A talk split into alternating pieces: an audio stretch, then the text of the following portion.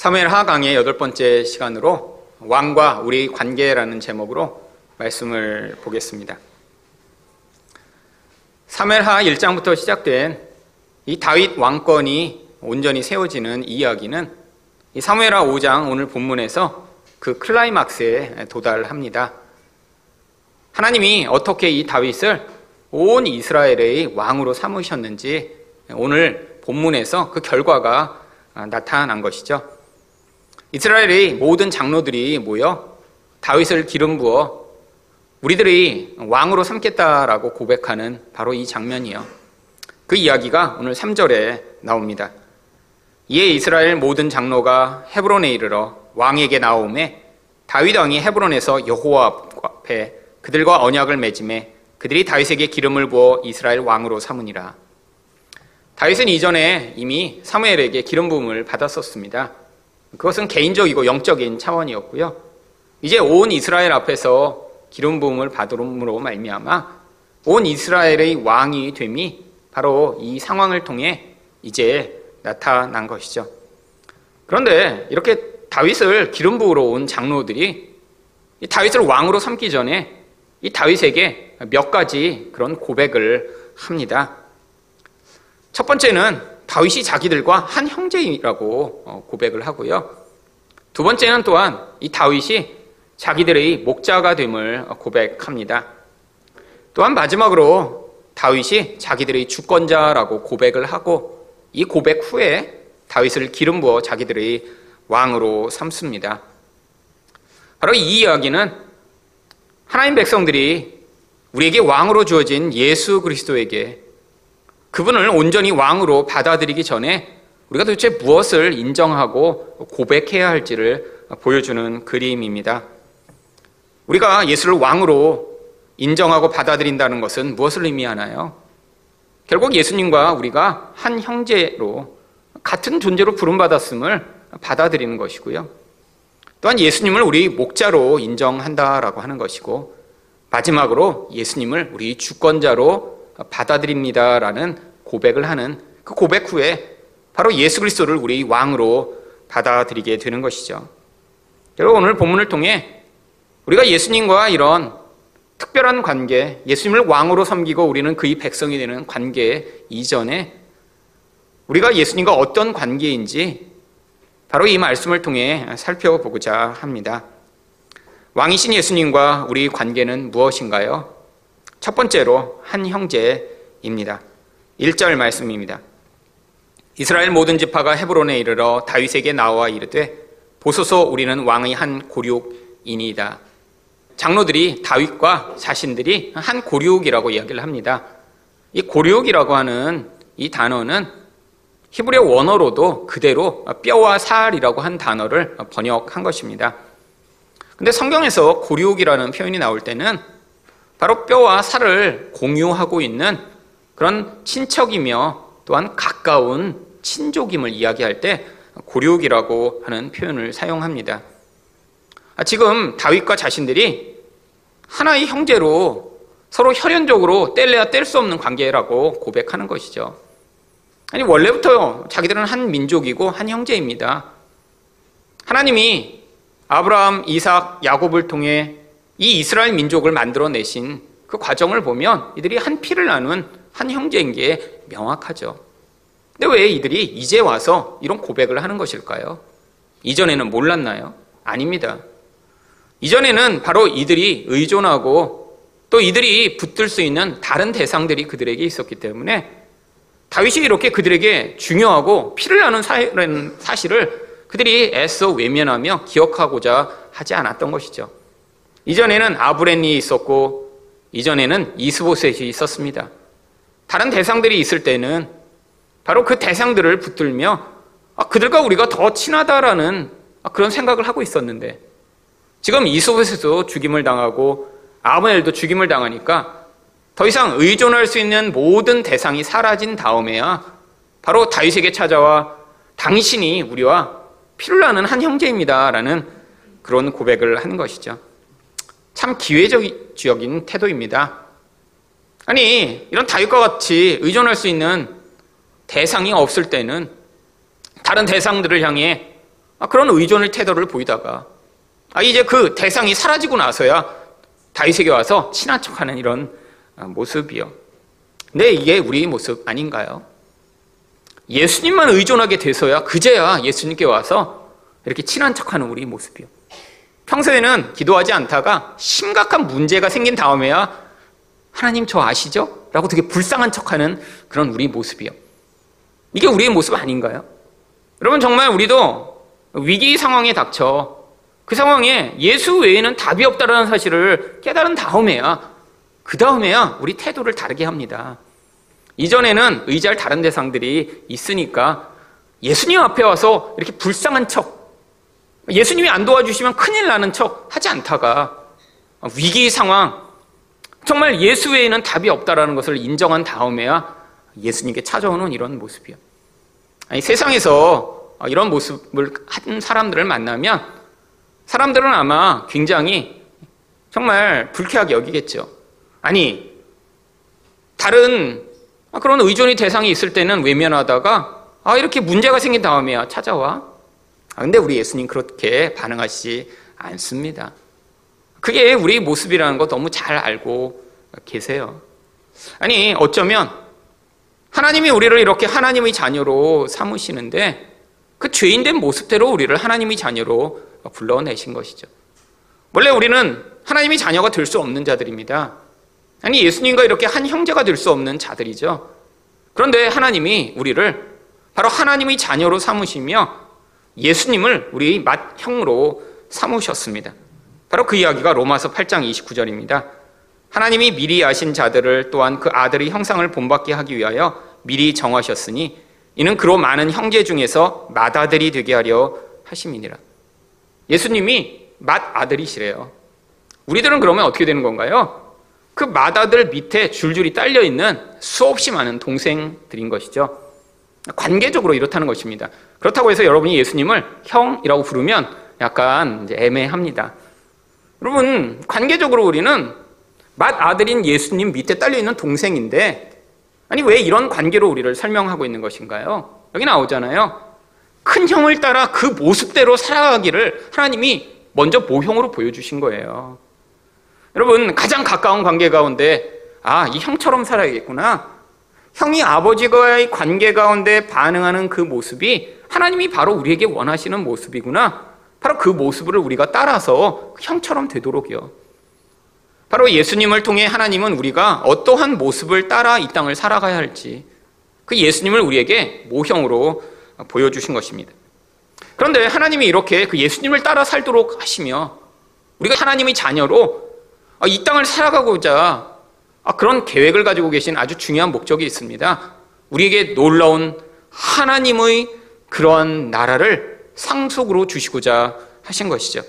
그래서 로마서 8장 17절을 보시면 자녀이면 또한 상속자 곧 하나님의 상속자요 그리스도와 함께한 상속자니 여러분 우리가 단순히 하나님의 자녀가 돼서 하나님을 아버지라고 부르고 이 땅을 살아가는 것에 멈추는 것이 아니라 우리에게 하나님 나라를 상속하게 하시기 위해 우리를 자녀로 부르신 것입니다.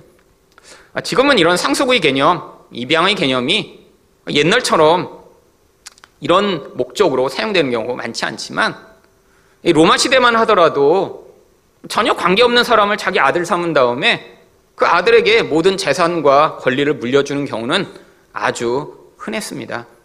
가장 대표적인 경우가 바로 시저가 옥타비아누스를 성인이 된 다음에 자기 아들을 삼아서 그에게 모든 권한을 물려준 것이죠. 왜죠? 아니, 시원치 않은 아들에게 자기 권한과 재산을 다 물려줬다가는 그게 다 사라져버릴 거라는 게 너무 명확하니까요. 그러니까 이미 성인이 되었는데 그 중에 가장 똑똑하고 괜찮은 사람을 택한 다음에 다른 아들들이 있지만 그에게 자기 모든 권한을 주는 것입니다. 아, 이 시저의 이런 판단은 옳았습니다. 이 시저가 절대 권력을 가지며 황제가 되려고 했더니 바로 로마 원로원에서 이 시저를 암살해 버렸죠.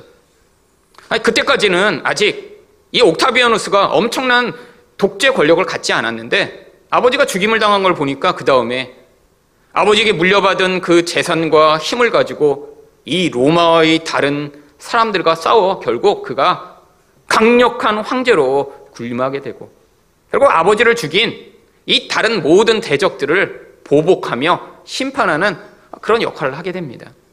결국 이 시저의 예측이 옳았던 것이죠. 아마 무능한 아들에게 자기 권한과 모든 재산을 물려줬으면 아마 우리는 이 시저를 로마의 반역자로서만 기억하고 있을 텐데 이 시저를 우리는 어떻게 기억하고 있나요? 로마 초대의 유명한 황제로 기억하게 된 게 바로 이 옥타비아누스 때문입니다.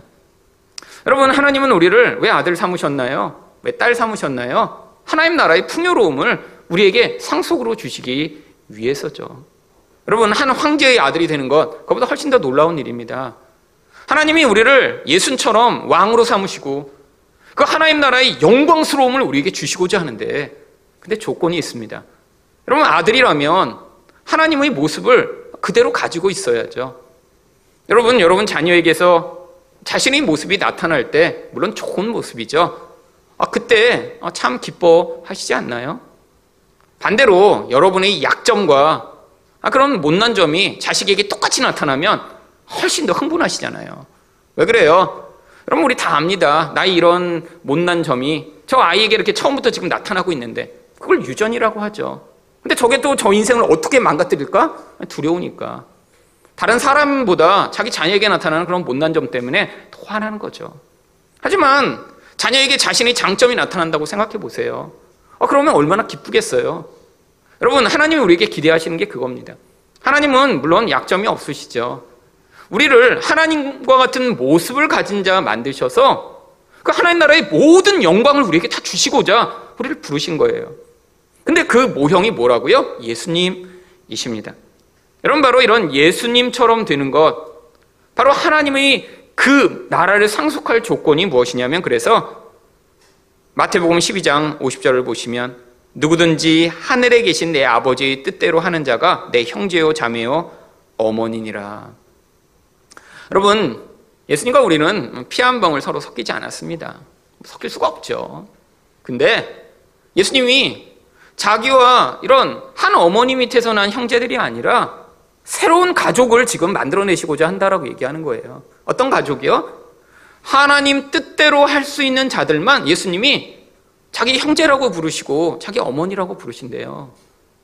여러분, 우리에게 그래서 지금 그걸 요구하시는 거예요. 여러분, 하나님이 예수님을 우리의 맏아들 삼으셔서 뭘 보여주시고자 하시냐면 바로 인간은 불가능한 하나님의 뜻에 복종하는 일을 그 예수 그리스도를 통해 보여주신 뒤에 이게 너희가 따라가 하나님의 자녀로 증명받을 수 있는 길이라는 것을 우리에게 말씀하고 계신 것입니다. 여러분 그래서 요한일서 3장 10절을 보면 바로 이 인생을 통해 두 가지 부류로 인간이 분류가 됩니다. 어떤 존재요? 하나님께 속한 자와 마귀에게 속한 자로요. 이러므로 하나님의 자녀들과 마귀의 자녀들이 드러나나니 무릇 의를 행하지 아니하는 자나 또는 그 형제를 사랑하지 아니하는 자는 하나님께 속하지 아니하느니라. 여러분 여기서 얘기하는 이 사랑은 좋아하는 것을 이야기하는 것이 아닙니다. 아, 누군가 내 마음에 드는 사람을 좋아할 수는 있죠. 그런데 성경이 얘기하는 사랑은 그런 감정적 차원이 아니라 내 감정에서는 원수처럼 여겨질지라도 하나님의 뜻이기 때문에 어떤 대상을 받아들이고 용납하고 심지어는 그를 위해 희생할 수도 있는 아, 그러한 예수님만이 보이실 수 있는 차원의 사랑을 이야기하는 것이죠. 여러분, 예수님이 아, 우리가 너무 멋진 존재라 너무 아까워서 그래서 우리를 위해 자기 생명을 바치신 것이 아닙니다. 성경이 얘기하는 사랑이 어떻게 증명되었나요? 우리가 죄인 되고 원수 되었는데 예수님이 우리를 위해 자기 생명을 바치셔서 하나님이 사랑을 증명하셨다라고 이야기를 합니다. 바로 그 사랑을 우리 인생을 통해 우리가 증명해내기를 자꾸 바라시는 거죠. 물론 우리는 계속 실패합니다. 내 노력과 내 힘으로는 실패하죠. 중간에 원수가 생기면 그 원수를 그래서 10년, 20년씩 미워하며 관계를 끊고 그 대상을 향해 분노와 미움을 쏟아내는 경우가 얼마나 많은가요? 근데 하나님 백성이면 그렇게 할 수 없다는 거예요. 결국 내 이 고집을 하나님이 내 인생 가운데 찾아오셔서 꺾으시며 내가 절대로 용납할 수 없는 그 대상을 받아들일 수밖에 없도록 우리 인생 가운데 찾아오실 때 바로 그게 내가 예수를 왕으로 받아들이는 증거라고 하는 것입니다. 여러분 지금 누군가 미운데 그 미움을 지금 포기하고 있지 못하신가요? 그럼 누군가 미워하는 것도 굉장한 쾌락이 있어요. 그렇잖아요. 마음으로 누군가를 미워하면 그 대상을 마음으로 계속 죽일 수 있습니다. 목도 잘랐다가 교통사고도 냈다가 어, 그러면서 그 대상이 파괴되는 걸 내 영혼으로 그리며 뭔가 쾌락을 느껴요. 이 나쁜 놈 교통사고 당하겠지. 여러분 이런 쾌락이요. 그 포기하는 거 쉽지 않죠. 여러분 포기하면 어떻게 돼요? 그 대상이 잘 되면 어, 너무 힘들 거 아니에요. 여러분 근데 내 마음으로도 은밀하게 가지고 있는 이 무서운 생각들 여러분 다 하나님 앞에 포기하고 내려놓으며 하나님 이렇게 감정적으로는 내가 받아들이기 힘들지만 이게 하나님 들이라 내가 복종하고 나아가겠습니다. 이런 사랑을 행하지 못하는 이 부끄럽고 추한 모습을 십자가에 못 박으며 하나님이 요구하시는 이 사랑을 증명하길 원합니다라고 그 예수의 모습을 닮아가고자 몸부림칠 때 바로 그때 하나님이 우리에게 우리의 노력과 힘으로는 불가능한 성령의 능력을 부어 주셔서 그때 그것이 가능하도록 만들어 주시는 것이죠. 여러분 인생 가운데 한 번도 이런 능력과 은혜를 경험하신 적이 없나요? 그럼 이건 심각한 것입니다. 왜요? 아, 지금 여러분이 예수님을 왕으로 인정하지 않고 있다는 또 다른 증거거든요. 여러분, 여러분이 예수님을 반드시 왕으로 인정하려면 바로 예수님과 같은 모습을 여러분 삶에서 지금 증명하고 있어야 돼요. 하나님 반드시 개입해 오십니다. 대부분의 사람들은 어떻게 합니까? 이렇게 미운 대상이 있으면 관계를 끊어버리죠. 안 만나고요. 그런데 하나님이 그럴 수 없도록 우리한테 내가 스스로 끊어버릴 수 없는 관계들도 허락하신 거예요. 여러분, 그 관계들이 가족이며 그 관계들이 사실 우리가 가까운 곳에서 만나는 다양한 내 스스로는 끊어버릴 수 없는 관계죠. 여러분, 그 관계에서 통해 계속해서 증명하는 거예요. 네가 정말 하나님의 자녀냐? 아니면 마귀의 자녀냐? 여러분, 예수님을 왕으로 받아들인 자는 결국 순종해야 합니다. 여러분, 그 순종의 요구는 개인적이며 영적인 것이죠. 여러분, 여러분만이 하나님 앞에서 아, 내가 정말로 내려놓아야 할 나의 이 욕심이 무엇인가? 내가 정말로 하나님 앞에 복종해야 될 그 용서의 대상이 무엇인가? 여러분만 아실 것입니다. 여러분, 그 사실을 하나님 앞에서 인정하며 바로 그 용서의 자리로 나아갈 때 여러분은 바로 예수님과 한 형제이며 바로 예수님을 왕으로 인정한다는 사실이 증명되는 것입니다. 두 번째로 왕이신 예수님과 우리의 관계는 무엇인가요? 목자와 양입니다. 2절 상반절입니다. 전에 곧 사울이 우리 왕이 되었을 때에도 이스라엘을 거느려 출입하게 하신 분은 왕이 없고 여러분 이스라엘을 거느려 출입한다라고 하는 뜻이 무엇인가요? 이 말은 히브리어를 그대로 한글로 번역하면서 당시 사람들이 관용으로 쓰던 표현 의미가 이 안에 감춰져 있는 표현입니다. 그냥 출입하다는 게 들어갔다 나갔다라고 하는 표현이에요.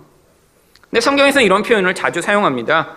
사무엘상 18장 16절에서도 온 이스라엘과 유다는 다윗을 사랑하였으니 그가 자기들 앞에 출입하기 때문이었더라. 이 왔다 갔다 하면 사랑하게 된다는 건가요? 아니에요. 그래서 쉬운 성경은 이 부분을 그 관용적 의미를 살려 이렇게 번역합니다. 전에 사울이 우리 왕이었을 때에도 당신은 이스라엘을 위해 우리를 싸움터에서 이끈 분이었습니다. 이게 이 출입한다라고 하는 구절 안에 담겨진 그런 관용적 의미죠. 왔다 갔다 하는데 어떻게 왔다 갔다 해요? 이스라엘 백성들을 이끌고 전쟁터에 나갔다가 그들과 싸워 또 전쟁을 승리로 이끈 뒤에 그들을 다시 데리고 들어왔다라고 하는 표현이 출입하였다라고 하는 의미입니다. 여러분, 백성들이 뭐라고 고백해요? 이전에 사울 왕이 있을 때에도 여러분, 그들이 왕을 달라고 하는 그 진짜 이유가 무엇이었나요? 전쟁에 이렇게 자신들을 이끌어 나가 승리케 할 그런 왕을 요구했는데 사울 왕은 그 일을 안 한 거예요. 다윗이 이렇게 전쟁에 승리하고 골리앗을 무찌른 그 놀라운 경험을 하자마자 바로 이 사울은 자기 책무를 다 내려놓고 다윗에게 그 역할을 맡겼는데 다윗이 전쟁터에 백성들을 이끌고 나가 전쟁을 승리로 이끈 뒤에 다시 그들을 안전하게 이스라엘로 데리고 들어오는 일들을 하면서 아, 진짜 왕적 통솔력과 영향력을 미치는 존재가 사울이 아니라 다윗이라는 사실을 증명했다라고 하는 것이죠. 여러분, 과거에 이렇게 다윗이 이런 왕권을 행사할 수 있는 자여심이 증명되었는데 사람들은 이제와 찾아와 아, 과거에 이랬으니까 이제 지금 왕이 되어주세요라고 고백하고 있는 것입니다. 여러분, 이런 게 우리의 태도 아닌가요?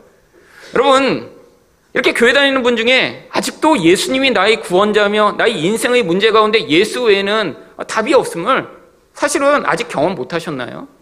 아니요, 대부분은 과거에 경험했습니다. 아, 예전에 돈이 나의 인생의 해결자라고 생각하고 살았던 때, 아, 그때 예수를 경험했던 거죠. 아, 옛날에 남편이 내 인생의 구원자로 생각하고 결혼을 했는데, 구원자가 아님이 밝혀지면서, 거기서 예수님 살려주세요. 나를 구원해 주세요 하는 그 고백 가운데 예수가 구원자라는 사실을 경험했던 거죠. 그런데 또 금방 그 상황이 지, 나가면 잊어버리는 것입니다. 이게 인간의 한계예요. 아니, 하나님이 우리를 그렇게 계속해서 예수로 구원해 오셔서 이 자리까지 인도해 오셨는데도 불구하고 마음의 중심 안에는 내 본질은 여전히 사람이, 돈이, 힘이, 빽이, 권력이 내 자녀가 내 인생의 구원자야 라고 생각하며 살고 있는 우리의 모습이요. 여러분, 근데 예수님을 온전히 왕으로 받아들이기 위해선 바로 이걸 기억해야 되는 것입니다. 아, 아니지. 정말로 과거에 하나님이 나를 그 어두움과 죽음으로부터 두려움으로부터 구원하였던 것, 그게 바로 예수님이셨지. 여러분, 바로 이 인생의 반복되는 경험과 은혜의 과정을 통해 우리 인생에 바로 이 고백하는 자리로 하나님이 이끄시고자 하는 거예요. 순간순간 경험했던 그 어두움의 죽음과 같은 자리로부터 어떻게 하나님이 예수를 통해 우리를 경험 구원하셨는지를 기억하며 예수님 나의 진짜 왕이 되어 주시옵소서. 여러분 이거 깨닫지 못하면 위기가 닥칠 때 어떻게 반응할까요? 예수님만이 우리 구원자가 되신다는 건 머리로 알고 내 영혼에서 나를 반응케 하고 나를 살아가게 만드는 근원이 아니기 때문에 여전히 그 다음에도 사람을 의존하고 돈을 의존하고 끊임없이 무엇인가 예수 외에 다른 어떤 대상이 나를 구원할 것처럼 붙들게 되는 그런 일들이 벌어지는 것이죠. 여러분, 바로 이렇게 인정한 자들에게 하나님이 무엇을 주신다라고 약속하셨나요? 2절 하반절입니다. 여호와께서도 왕에게 말씀하시기를 내가 내 백성 이스라엘의 목자가 되며 하나님은 이스라엘 백성들에게 바로 이런 통치자를 목자로 주시겠다라고 약속하셨습니다. 물론 사무엘을 통해 하나님이 어떤 사람을 목자로 세우실 것인가 사무엘상 13장 14절에 이렇게 예언합니다. 여호와께서 그의 마음에 맞는 사람을 구하여 여호와께서 그를 그의 백성의 지도자로 삼으셨느니라. 여러분, 하나님과 마음의 뜻이 똑같은 사람을 지도자로 주시는데 그가 바로 목자의 역할을 하게 될 것임을 예언하고 있는 것이죠. 이스라엘 백성들이 다 알고 있었습니다. 우리에게 목자를 주실 거구나. 근데 왜 하나님이 일부러 이렇게 목자를 주시겠다라고 말씀하고 계신 것인가요? 이 목자가 하나님이 원하시는 바로 그런 지도자의 역할을 하니까요. 여러분, 우리는 왕, 통치자라고 하면 바로 우리 경험 가운데는 어떤 사람이 왕과 통치자인가요? 아니, 지금 역사상 있었던 그런 왕과 통치자예요. 근데 문제가 있습니다. 역사상 존재했던 강력한 왕, 우리가 이름을 아는 왕들은 어떤 왕이었나요?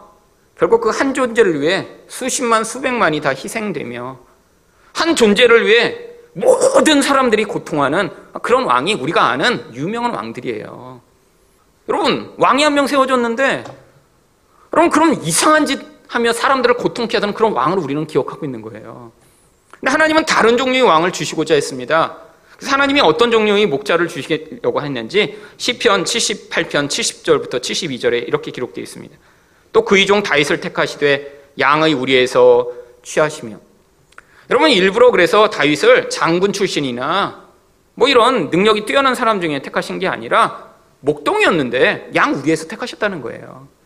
그를 나중에 지도자로 세우신 다음에 자기가 목동이 되어 살아갔던 그 시절의 경험을 살려 이스라엘 백성들을 마치 양을 치듯이 치도록 하시고자 해요.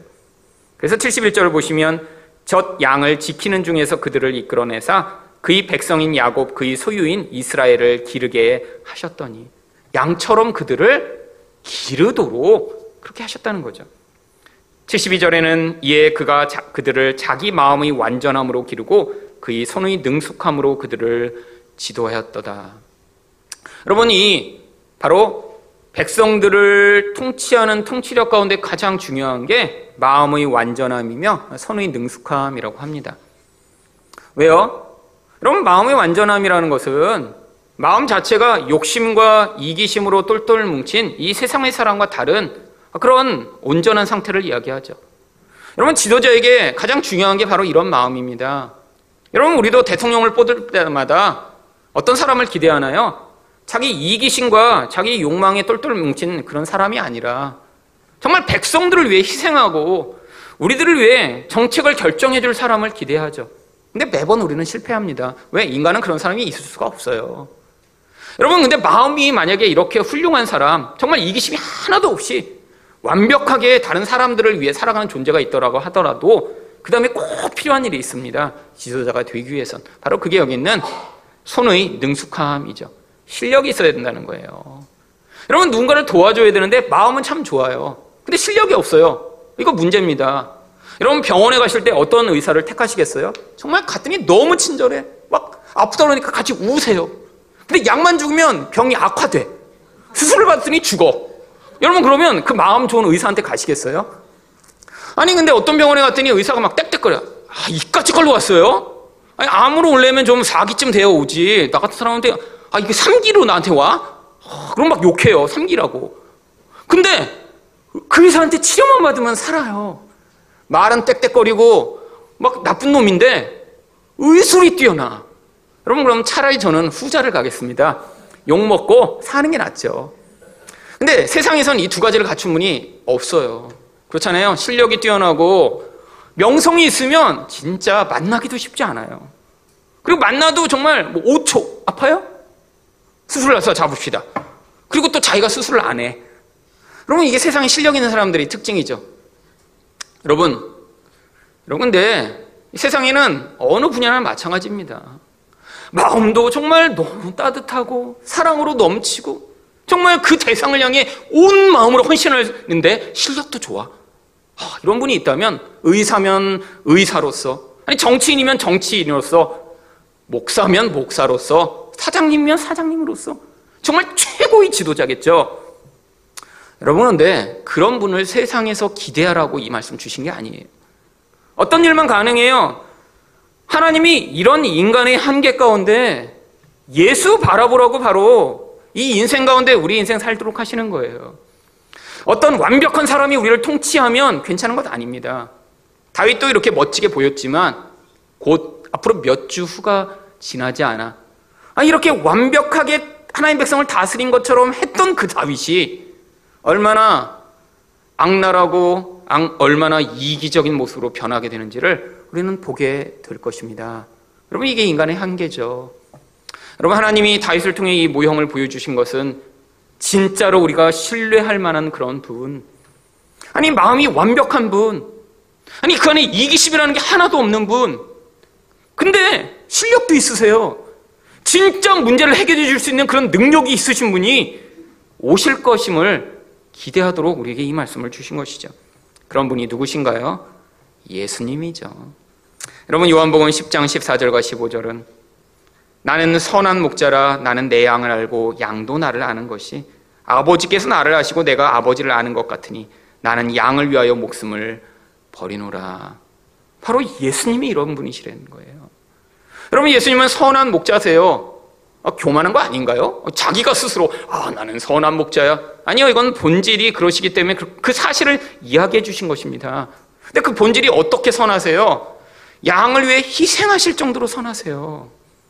여러분 이게 우리가 신뢰할 예수님의 모습이죠. 근데 그분이 어떤 능력이 있으세요?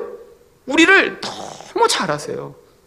여러분 예수님이 우리를 아시기 때문에 우리에게 진짜 필요한 게 뭔지 알고 계세요. 문제는 양인 우리는 우리에게 필요한 것을 우리가 스스로 모른다라고 하는 것입니다. 진짜 필요한 게 뭔지 우리는 잘 몰라요. 엉뚱한 거 구하고 있는 경우 굉장히 많죠. 그런데 우리 예수님은 너무 잘 아세요. 그래서 그거를 주시고자 하시고요. 아, 그게 우리에게 얼마나 필요하고 얼마나 중요한지 잘 아셔서 자기를 희생해서라도 그 은혜를 베푸시고자 하는데 여러분 바로 그게 무엇인가요? 우리를 그 무서운 죄에서 구원하시는 것입니다. 여러분, 이 예수님이 선한 목자가 되셔서 우리를 어, 떻게 이끄실지 우리가 잘 아는 시편 23편에서 이렇게 묘사합니다. 10편 23편 1절부터 4절입니다. 여호와는 나의 목자시니 내게 부족함이 없으리로다. 여러분 구약에선 여호와라고 하나님이 자신을 계시하셨습니다. 이 여호와라는 이름은 뜻이 무엇인가요? I am 나는 스스로 존재한다라고 번역하죠. 여러분 근데 이 여호와라는 이름이 신약에서는 어떻게 계시되었나요? 예수님이 자기 이름을 I am이라고 계시하시며 내가 그 구약에서 여호와라고 일컬어졌던 그 하나님이다라고 바로 말씀해 주셨어요. 예수님이 그래서 계속 자기 이름을 I am 나는 뭐뭐시다 마치 이렇게 이야기를 하십니다. 자기가 여호와시라는 거예요. 그런데 바로 이 목자의 일을 그래서 예수님이 하신다는 것입니다. 어떤 일을 하세요? 그가 나를 푸른 풀밭에 누이시며 쉴 만한 물가로 인도하시는도다. 여러분 양에게 필요한 것을 공급하세요. 여러분 물, 풀 양에게 꼭 필요한 거죠. 아, 양이 어느 날 아, 난 맨날 풀만 먹어서 나 고기가 먹고 싶은데요. 아, 이러면 큰일 납니다. 아, 그래서 푸른 풀밭으로 인도하는 거예요. 예수님이 바로 우리의 인생 가운데 가장 필요한 것을 주신다는 것입니다. 여러분, 근데 우리는 너무 착각하고 살아요. 우리 인생에서 내가 필요하다, 내가 이거가 있어야 되겠다라고 생각하는 그것, 여러분, 그거 주어줘도 소용없습니다. 왜요? 여러분, 하나님이 우리 인생을 통해 예수가 우리 인생을 어떻게 공급하시는지를 보여주는 그 결과가 3절에 나오는데 내 영혼을 소생시키시고 자기 이름을 위하여 의 길로 인도하시려고 하시기 때문이죠. 여러분, 우리는 영혼이 죽었기 때문에 눈에 보이는 어떤 것으로 우리 영혼의 불만족을 채우려고 합니다. 여러분, 우리가 이렇게 불만족한 진짜 이유는 무엇인가요? 돈이 좀 없어서 그런가요? 여러분, 여러분에게 만약에 그래서 여러분이 원하는 그 돈이 주어지면 이제 더 이상 불만족하지 않는 그런 삶을 살게 될까요? 아니, 한 10억 원쯤, 10억 아, 원만 있으면 이렇게 힘들지 않을 텐데. 그래서 10억 원이 주어지면 다시는 불만족도 없고 항상 만족하고 기쁜 그런 인생이 될까요? 아니요, 소용없습니다. 욕심은 물질로 채워질 수 없거든요. 아니, 그러면 여러분이 원하는 무슨 능력이 갑자기 주어지면 이제는 다시는 불만족하지 않은 그런 삶이 될까요? 여러분, 인생에 살면 얼마나 많은 능력의 부족을 경험하세요? 단순히 공부만을 얘기하는 게 아닙니다. 세상을 살아가는 지혜가 얼마나 없나요? 관계하는 지혜가 얼마나 없나요? 아니, 말하는 지혜가 얼마나 없나요? 말 실수하고 잘못 선택하고 끊임없이 문제를 만드는 우리 인생에서 아, 이 능력만 주어지면 여러분 소용없습니다. 우리 인생이 불만족한 진짜 이유는 우리 인생이 불안한 진짜 이유는 우리 영혼이 지금 하나님의 생명이 채워지지 않아 그 영혼의 근원 안에서부터 불만족이 나타나기 때문이죠. 예수님은 바로 죄의 문제를 해결하셔서 그래서 그 영혼을 온전히 소생시키시고자 우리 인생을 지금 이끌고 계신 거예요. 여러분 또한 우리 인생 가운데 경험하는 우리를 고통하게 만드는 가장 중요한 이유 중에 하나가 두려움입니다. 그런데 예수님이 어떻게 하세요? 내가 사망의 음침한 골짜기로 다닐지라도 해를 두려워하지 않을 것은 주께서 나와 함께 하심이라 주의 지팡이와 막대기가 나를 안위하시나이다. 여러분 사람들은 두려워서 인생 가운데 그 두려운 일을 피하고자 몸부림을 칩니다. 아니, 그래서 미래에 나타날 그 두려운 일을 피하기 위해 다양한 종류의 보험을 들어놓으면 그 모든 문제를 해결할 수 있나요? 여러분, 돈이 우리를 지켜주는 게 아니에요. 여러분, 미래에 여러분이 보험을 뭐열 가지를 들어놔도 하나님이 여러분의 목자가 되셔서 여러분의 인생을 보호해 주시지 않으면 그 두려움에서 벗어나지 못하면 결국 두려움에 매어 무너지고 두려움에 매어 고통하게 되어 있습니다. 인생의 궁극적 두려움은 죽음 때문에 나타나거든요. 여러분, 죽음은 예수의 해결책이 없습니다. 그 죽음에 대한 두려움과 공포, 여러분, 거기서부터 우리를 자유케 하시며 영원한 하나님 나라에 대한 약속으로 우리에게 약속을 주시는 그분을 믿고 따라야 지금 인생 가운데 주어지는 이 모든 욕망과 두려움이 가져오는 그 고통으로부터 우리가 진짜 만족을 경험 할 수 있는 것이죠. 여러분, 예수님을 왕이라고 부르는 것은 바로 예수님, 내가 이제 다른 것으로 나의 욕망을 채우려고 하지 않고, 다른 것으로 내 두려움을 벗어나려고 하지 않고, 예수님을 통해 공급하시고, 예수님만이 나의 인생의 보호자가 되심을 믿겠습니다라고 하는 고백인 것입니다. 마지막으로 왕이신 예수님과 우리 관계는 무엇인가요? 주권자와 백성입니다. 2절 마지막 부분을 보겠습니다.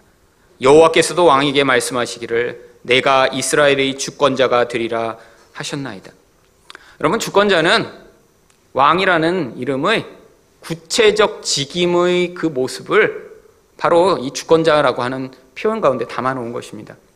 이 주권자라고 하는 표현은 백성을 통치하는 자라고 하는 나기다라는 히브리어에서 나온 단어입니다. 여러분 왕의 역할 가운데 가장 중요한 게 뭐라고요? 바로 통치라고요. 여러분 통치의 의미가 무엇인가요? 그가 어떠한 틀과 어떤 모양을 정해놓고 그 길로 인도해 나간다라고 하는 게 통치죠. 여러분, 이거는 공급과 보호하는 또 다른 측면입니다. 여러분, 인간은 바로 이런 어떤 통치의 틀이 없으면 어떻게 되나요? 세상은 이런 통치를 굉장히 싫어합니다. 아, 그걸 뭐라고 느껴요? 자유라고 느끼죠. 여러분, 그런데 하나님은 하나님 백성을 하나님이 만들어 놓으신 법 아래 살도록 바로 그 자리로 우리를 불러내시고 계신 거예요. 여러분, 자유라는 진짜 의미는 무엇인가요? 아무것도 나를 다스리거나 아무것도 나를 제재하는 것이 없는 상태가 자유가 아닙니다. 성경적 자유의 의미는요, 잘못된 질서 가운데 살아가던 자들이 하나님의 질서 가운데 살아가게 되는 것을 자유라고 얘기하는 거예요. 인간은 원래 그렇게 만들어진 존재입니다. 여러분, 자유의 의미가 아무것도 나를 제지하지 않는 상태가 자유가 아니에요. 인간이라는 존재는 그렇게 살 수 없어요. 여러분, 만약에 이 땅에서 공기가 다 사라지면 정말 자유로울까요? 여러분, 세상에 얼마나 강력한 힘과 무게로 이 세상을 지금 공기가 누르고 있는데요. 아, 그래서 지금 이 공기가 나를 누르고 있는 이곳에서 이렇게 사라지면 우리가 진짜 자유로울까요? 그럼 그때 나타나는 결과가 무엇인가요? 공기가 사라지면 죽음이 찾아오겠죠. 여러분, 이 공기가 우리를 불편하게 만드는 이것, 이게 바로 우리에게 주어진 자유예요. 물고기가 물 속에서 물이 불편하다고 물을 뛰쳐나오면 죽음인 것입니다. 온전한 질서 가운데 살아가야 할 인간에게 바로 그 질서를 깨뜨리도록 만드는 게 그게 바로 죄악의 본질이죠. 여러분 바로 통치자가 오시면 뭘 하시는 줄 아세요? 하나님의 질서 안으로 우리를 끌어당기십니다. 여러분 그래서 성경은 바로 이런 주권자를 보내셔서 우리를 통치하실 것임을 계속해서 이야기하죠. 사무엘하 7장 8절에서도 그러므로 이제 내 종 다윗에게 이와 같이 말하라. 망군의 여호와께서 이와 같이 말씀하시기를 내가 너를 목장 곧 양을 따르는 데에서 데려다가 내 백성 이스라엘의 주권자로 삼고 하나님이 그래서 특별히 다윗도 왕이 아니라 주권자라고 이야기를 하시고 계신 것입니다. 왕이 돼서 법을 세우고 그 틀대로 사람들이 살아갈 수 있도록 만드는 거예요. 자기 뜻대로 살아가며 방종하며 끊임없이 자기 욕망을 이루려고 살아가는 그런 자리가 아니라 온전한 질서 안에 살아가도록 만드는 그런 왕이요. 여러분, 근데 이 다윗은 궁극적 통치자가 아니었습니다. 여러분, 그래서 성경에서는 수십 번이나 다윗이 모형이었고, 진짜 통치자가 나타나실 것임을 예언하고 있습니다. 이레미야 33장 15절입니다. 그날 그때 내가 다윗에게서 한 공의로운 가지가 나게 하리니 그가 이 땅에 정의와 공의를 실행할 것이니라. 이 정의와 공의가 바로 하나님의 법이죠. 틀이에요. 이것대로 백성을 다스려 그대로 살아갈 수 있도록 만드는 그런 일들을 행할 분이 앞으로 오실 것이다. 근데 그가 어떻게 오세요? 다윗과 같은 분으로 오세요. 여러분, 그래서 이사야 32장 1절에서도 바로 그런 분에 대해 이렇게 예언을 합니다. 보라 장차 한 왕이 공의로 통치할 것이오. 여러분 이 약속대로 누가 오셨나요? 예수님이 오셨습니다. 여러분 그런데 예수님도 도대체 오셔서 우리를 어떻게 통치하시는 것이죠? 예수님의 통치는 물론 눈에 보이지 않습니다. 그런데 예수님은 우리의 인생 가운데 하나님의 말씀을 통해 길을 제시하시며 바로 그 말씀대로 우리 인생이 살아갈 수 있도록 우리 삶과 환경 가운데 섭리라고 하는 모습으로 개입하시고 또 성령과 천사를 통해 영적으로 개입해 오셔서 하나님 백성들을 바로 예수를 그 통치함 가운데 있는 자로 살아갈 수 있도록 계속해서 인도하고 계시죠. 물론 신약 성경에선 우리가 예수님을 왕과 백성의 관계로 자리매김하지 않고 그를 새로운 호칭으로 부릅니다. 신약성에서는 예수님을 그래서 바로 이런 통치를 하시는 분이라는 뜻으로 우리가 주님이라고 부르죠. 그래서 골로새서 2장 6절에서 뭐라고 이야기하나요? 그러므로 너희가 그리스도 예수를 주로 받았으니 그 안에서 행하되. 여러분, 예수님을 그리스도로 받는 것은 그분이 나의 구원자가 된다고 인정하는 것입니다. 근데 또 뭐라고 그래요, 바울이? 그리스도 예수를 그냥 나의 구원자로만 받아들인 것이 아니라 그분을 주님으로 받아들여 그 안에서 행해야 된다라고 얘기를 하죠. 무슨 얘기예요? 그 통치권을 순종하라는 거예요. 아, 예수님이 나를 구원해 주셔서 아, 너무 기쁘다. 그렇게 살고 끝이 아니라 내 삶에서 그분이 다스리시는 그 통치를 내가 받아들여야 된다라고 하는 것입니다. 근데 예수님은 우리를 어떻게 통치하시고자 하시나요? 그 이야기가 베드로전서 3장 15절입니다. 너희 마음에 그리스도를 주로 삼아 거룩하게 하고 여러분 바로 거룩이라고 하는 목적으로 그 주님이 우리 인생 가운데 통치해 오실 때 그 통치를 받아들이며 순종하라라고 하는 것이죠. 거룩이 무엇인가요? 죄가 없는 상태입니다. 하나님과 같은 모습이요. 여러분, 죄 때문에 우리 인생에 뭐가 생기나요? 욕심과 두려움이 생기는 것이죠. 영혼이 공허하니까요. 하나님의 생명이 없으니까요. 그래서 끊임없이 욕망이 분출되고 끊임없이 내 두려움이 표출되면서 인생 가운데 끊임없이 불만족한 것입니다. 여러분, 지금 여러분의 인생 가운데 지금 예수님이 여러분의 주인이라고 인정하신다면 여러분 인생 가운데 반드시 두 가지 태도가 나타나야 돼요. 첫 번째는 환경에 대한 반응입니다. 여러분 인간은 자기가 하나님처럼 되려고 하는 이 죄악의 영향력으로 말미암아 환경을 내 마음대로 늘 바꾸고자 해요. 근데 인생의 모든 환경이 내 마음대로 되나요? 여러분 내가 통제할 수 없는 환경이 참 많이 있습니다. 여러분 이 환경을 내 마음대로 하지 못할 때 우리가 스트레스를 받죠. 근데 쉬운 환경은 바꿀 수 있어요. 뭐 여기가 너무 추우세요. 그러면 옷을 입으면 그 환경은 바꿀 수 있습니다. 여러분, 근데 내가 이렇게 바꿀 수 있는 환경은 우리가 살아가고 있는 환경이라고 하는 것이 10%도 안 될 거예요. 여러분, 사실은 우리 외모도 환경입니다. 주어진 거예요. 여러분, 우리 인생 가운데 내가 선택하지 않은 환경이 얼마나 많은가요? 여러분, 다 근데 우리가 원하는 환경들은 어떤 환경이에요? 나를 하나님처럼 만들어줄 환경이에요. 여러분, 열심히 기도하면, 여러분 환경을 하나님이 갑자기 바꿔주세요? 갑자기 여러분을 어, 내가 돈만 한 100억이 있으면 어, 이 사업이 잘 텐데. 그래서 열심히 믿음을 발휘했더니 하나님이 사업을 갑자기 잘 되게 하셔서 100억을 주시나요?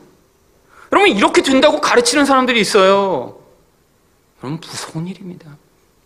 여러분 하나님은 우리 인생 가운데 그렇게 찾아오시지 않아요. 지금 우리에게 주시는 환경이 하나님이 우리 인생 가운데 섭리하셔서 주시는 환경입니다. 우리는 불만족한 게 많죠. 내가 하나님처럼 되려고 했었으니까요.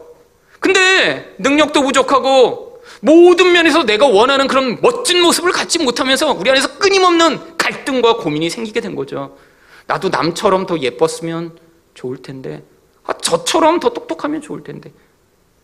그런데 하나님이 바로 그 상황을 통해 하나님이 그것마저도 우리 인생을 거룩하게 만드시는 도구로 사용하고 계신 거예요.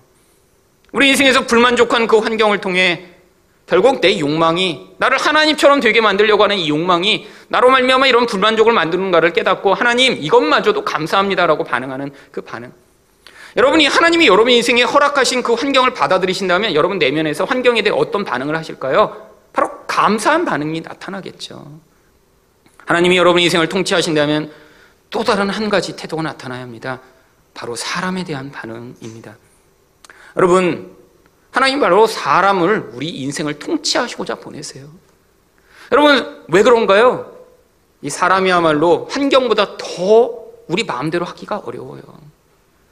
여러분, 환경은 정말 몸부림치면 조금 바꿀 수 있습니다. 여러분, 그런 사람은 우리 주변에 보시잖아요. 가난하게 태어났는데 입지전적으로 정말 잠도 안 자면서 노력하고 애쓰다가 부자 된 사람. 아니, 뭔가 무능력한 환경과 조건이었는데 그걸 뛰어넘어 놀라운 일을 이룬 사람. 이런 사람들을 보면 환경은 바꿀 수 있을 것 같아요. 그리고 그들을 보며 우리는 존경합니다. 야, 대단하다. 여러분, 여기 있는 분들, 그래서 여러분이 어떤 조건이 그렇게 바뀌면 그게 축복인가요? 아니에요.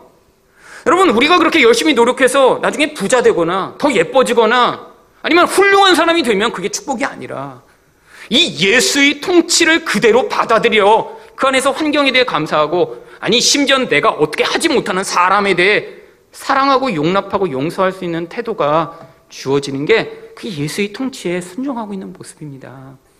여러분 사람일수록 더 뭐가 안 돼요? 통치가 잘 안 돼요. 여러분 여러분 마음대로 되시나요? 여러분 이것도 심각한 것입니다. 여러분 주변 사람들이 여러분이 말하면 다 탁탁탁 다예요? 지금 하나님 노릇하고 있는 거예요. 뭔가 그 사람이 지금 악을 행하고 있기 때문에 사람들이 무서워서 지금 복종하고 있는 거죠. 아니요. 여러분, 그래서 하나님이 자기 마음대로 하지 못하게 만드는 대상들을 우리에게 주셨는데 그 대상을 이름하여 배우자라고 부르는 것입니다. 그 대상을 이름하여 자녀라고 부르는 것이고요. 그 대상을 이름하여 부모라고 부르는 것이죠. 다른 말로 얘기하면 가족이라고 부르는 거예요. 여러분 밖에서는 힘이 세면 다 말 듣습니다. 왜? 말 안 들으면 문제가 생길 테니까요. 여러분 근데 가족 내에서는 그게 잘 안 돼요. 여러분 가족 내에서 특별히 내가 어떻게 할 수 없는 관계들 하나님이 허락하실 때 하나님이 뭘 요구하시는 거예요? 예수의 통치에 네가 순종하며 그 대상마저도 네 힘으로 억누르고 깨뜨리려고 하지 말고 받아들이고 사랑하는 것을 끊임없이 요구하고 계신 것이죠. 여러분, 하나님이 여러분이 결혼을 왜 만드셨나요? 아, 디모데번 하신 분들이면 지금 다 이게 외우고 있, 으셔야죠 자아를 깨뜨려 거룩하게 하시고자 결혼을 만드셨다고 여러분 외우셨잖아요. 여러분, 내가 왕돼서 내 스스로 살고자 하는 존재를 깨뜨리시고자 배우자를 주신 거예요. 내 말대로 해서 나를 기쁘게 할 대상으로 그 배우자를 주신 게 아니라는 거예요. 그래서 하나님이 결혼을 무엇 때문에 만드셨다고요? 거룩하게 하기 위해 결혼을 만드셨다라고 성경에 써 있잖아요. 여러분, 그 거룩이 뭐죠? 예수님을 주로 섬길 때 우리 인생 가운데 주어지는 결국입니다. 하나님처럼 되는 거예요. 여러분, 그래서 여러분이 진짜로 하나님의 통치에 순종하고 계시다면 지금 환경에 대한 감사하고 주변에 주어진 사람에 대한 용납하고 용서하며 그를 사랑하는 일들이 나타나야 하겠죠. 여러분 지금 만약에 환경 때문에 계속 불만을 토하고 계세요. 아 이것도 문제고 저것도 문제고 이걸로 다 싹 다 그냥 바꿔버려야지라는 생각에 사로잡혀 계시다면 지금 하나님의 통치에 복종하고 계신 게 아니에요. 여러분 예수의 통치를 받아들이세요. 주변에 있는 사람을 받아들이시고 여러분에게 주신 환경을 받아들이시고 그래서 감사하고 사랑하는 삶을 사는 그 인생이 바로 예수님을 왕으로 섬기는 자들의 모습입니다. 여러분 예수님을 정말 왕으로 섬기고 계신가요? 바로 예수처럼 되시기를 열망하시길 바랍니다. 예수님을 왕으로 섬기고 계신가요? 그분이 공급하시는 공급과 보호를 온전히 믿으시길 바랍니다. 예수님을 왕으로 섬기길 원하시나요? 그분의 통치를 온전히 순종하셔서 여러분에게 주어진 환경, 주어진 사람을 감사하며 기뻐하는 여러분 되시기를 예수 그리스도 이름으로 축원드립니다.